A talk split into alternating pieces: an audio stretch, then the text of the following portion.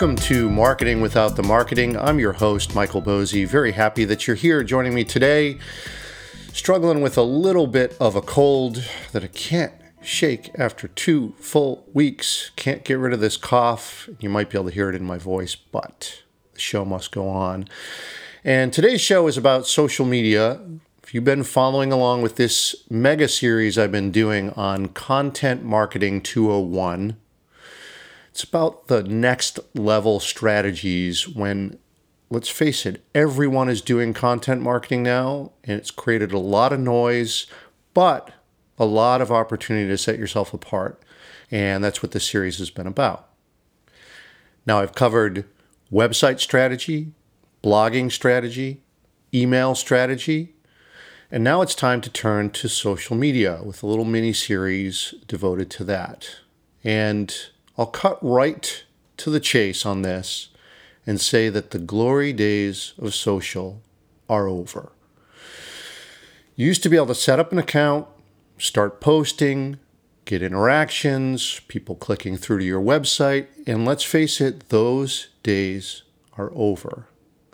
Because of platform centralization and the advertising imperative, We've seen a consolidation of power and almost no innovation in the sector, or at least in the US, that is. I mean, think about this Facebook was born in 2004, YouTube in 2005, and Twitter in 2006. And since then, we've seen very few new platforms survive.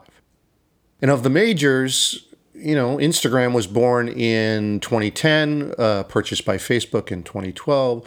Snapchat, uh, 2011 was when that started. It's still independent, though famously offered $3 billion by Facebook in, in 2013 and turned it down. But to me, this means that we haven't had a new major platform in 10 years. And if you're saying, well, wait a second, what about TikTok? It's come on the scene recently, new platform seems to be gaining traction. Well, first, consider that it's not at this scale yet of the other majors, and it was born as Musical.ly in 2014 before it was sold to ByteDance Technology in 2017, a Chinese company. And two things about TikTok. For me, I say, at least for now, don't put all your eggs in the TikTok basket. Uh, just because the privacy issues around this Chinese owned company have caused, well, look, the U.S. military banned its usage among troops in early 2020. And I'd expect other such problems uh, that come with the scrutiny around these privacy issues, which are gaining a lot more traction uh, with the general public. And even if you consider TikTok to be a major player, or even if it becomes one, it's still five full years without a peep from a new platform. And incidentally, 2014, when TikTok was born, uh, that was when Ello was born as well, the supposed Facebook killer, and uh, the same year when Twitch was sold to Amazon. Uh, Twitch was born in 2011. And if we look at even the other ones, we've got WeChat, largely used in the China market, uh, 2011. Pinterest was started in 2010. Sina Weibo, another very popular and widely used uh, platform in China, tw- uh, 2009. Tumblr began in 2007, uh, Reddit in 2005, and actually LinkedIn goes all the way back to humble origins in 2002. Now, okay, that's great, little history lesson or whatever, but why do we care about this? Because two major things have happened that affect our ability to use these platforms to connect with people. Number one, Centralization means control, and guess what? We don't have it. The algorithms that run these platforms control what we see, and guess what? It's not optimized for our goals as consumers. It's set up to serve those who pay for it, advertisers. In fact, I have trouble even calling them social media because they are ad platforms. And as ad platforms, that means the strategy is keep us, the consumers, on the platform at all costs so that they can serve us quote unquote relevant ads. They think of us not as people, but wallets attached to a screen. And here's the thing number two, their stupid ad driven business model has reached a saturation point. They can't stuff any more ads into your feeds, or you'll take your eyeballs elsewhere and your wallets. And guess what? That's exactly what's happening. People are tiring of these platforms, uh, especially the worst offenders like Facebook. And more importantly, for brands, uh, the very people leaving are the demographic that they're seeking to reach. And maybe NYU professor Scott Galloway says it best regarding this demographic, which is uh, when he says advertising is a tax that only the poor and the technologically illiterate pay. Or, to quote Johnny Rotten, ever get the feeling you've been cheated. So, if you're still harboring the belief that social works like it used to, you run the risk of wasting a ton of time, which, you know, as small business owners, we don't have the time to waste.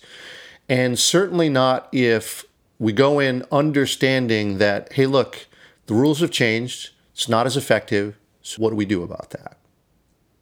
And the problem that I have, and why I'm doing this entire series of Content Marketing 201, is that I still see quote unquote experts offering strategies that are from content marketing five or even 10 years ago. And let me give you an example. A client of mine was approached by one of these experts outlining a strategy. Uh, it goes like this uh, Number one, open an Instagram account pre product launch. Two, post engageable content two to three times a week, maybe a short video, and two, quote unquote, beautiful pictures with the launch date uh, listed on it. Three, focus on a few specific hashtags. Four, build a thousand followers. Ask your friends, your family to like it. Number five, use the video on a YouTube channel and post to Snapchat, Facebook, and Twitter with the goal of getting 100,000 views, and then the product will be a success. Like they actually said this, right? You get a, th- 100,000 views, and then the product will succeed. I mean, a uh, huge gap here, don't you think? Right? How do you get from a view to a sale? It's just magic. And I see this kind of thin value all the time. And it's not to say that social won't work, it's still a part of your strategy and your overall content strategy, right? But it's not a good strategy to rely on magic. So, my audit of this strategy goes like this to, in advising my client. Uh, two very big things to consider in running a successful campaign on Instagram. Number one, it's a commitment to a lot of unique content, beautiful custom images that tell the brand story. And depending on the team that you have, it's possible, but could be expensive to execute. It's a lot of content to create. And number two, Instagram is great for individuals, you know, just regular people and even influencer types, but it's very difficult for brands to succeed organically. People are there to connect with other people, not to connect with companies, right? That's natural. All right, so what do you do? You know, you can build the brand around a person. Uh, to me, when I'm working with clients, it's the CEO or the founder usually. Or if you don't want to do that, now you're left with only one option is to buy in on ads and go all in, right? this hashtag only strategy for organic growth from a brand account, that's not going to yield results. Instagram is past its early adopter stage, and the algorithm is not going to serve you brand content from brands who don't pay to be seen. Plus, a big thing, you know, getting a thousand Instagram followers doesn't do us much good unless there's a pathway for those people to get to the website or your online store. And I have a whole episode on this uh, called Creating a Pathway to Purchase under the Web Strategy 201, uh, part of the mini series. Uh, left a link in the show notes for you. Now, the only thing I'll concede that they got right was in coordinating the strategy with the content for other channels, right? So, for instance, I'd actually start with YouTube, uh, given that it's the second uh, most used search engine in the world behind Google, who owns YouTube. So, that's where everything's happening. Uh, start with YouTube with some truly informational content around the key customer issues in the sector. right? And then those videos created for YouTube could be cut into smaller pieces for Instagram stories. Obviously, you could post them to Facebook too, and potentially Snapchat. Uh, you got to do this with a plan going in. You can't just, you know, uh, cut them up. That'll look unnatural. You have to plan for this up front, but you can do that. And then on the images side, you know, any images created for Instagram could use be used for Pinterest, uh, Facebook, and Twitter as well. And then, naturally, we run each channel as an experiment to see which one hits. Then all in on that channel, whatever is the one that that uh, where you find your audience is, then you go all in. You can skip the others if they're not doing anything for you. Right? That's a good content strategy. And this reductive mindset is really important to a content strategy because look, this stuff is a lot of work. You've got image creation. If we're talking about Instagram, right? You have the budget. Who's doing this? If you're if you're incorporating video creation, you have someone on your team who can do that to format it, prep it for multi-use. You got the writing aspect, someone who can write channel-specific content, repurpose content. Uh, the deployment, right? Is that going to be you taking away from other things that you do, or can you hire a cheaper resource? Uh, and you know keeping this all in line with your strategy making sure that it's all working towards your goals. And look getting views is not a goal. And that's why i do this series with these 201 strategies. I want to teach you how to do this yourself so that you are not dependent on someone else and can manage it reasonably week by week because if you can't do that and it starts taking away from other things that are core to running your business, uh, that's not a good outcome. So, over the next few episodes, I want to do a deeper dive on these 201 level strategies for social media. I want to talk about using social as a listening tool. I want to talk about measurement and iteration a small group strategy, and do a little bit on Facebook ads as well. And if you want to get uh, extra videos and walkthroughs with uh, screenshots and all that, uh, check out my Patreon page at patreon.com slash mboezi. That's M-B-O-E-Z-I. Uh, I have a private feed for supporters with extra exclusive episodes, videos, and lessons from my online course. Again, the link is patreon.com slash mboezi. Or book a session with me and we'll do an audit of your strategy one on one. Shouldn't take too long.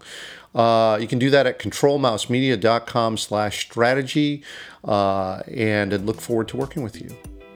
All right, so I'll stop there. Over the next couple weeks, I'll try to get rid of this cold and then we'll continue the Social Media 201 series. As always, thank you for listening.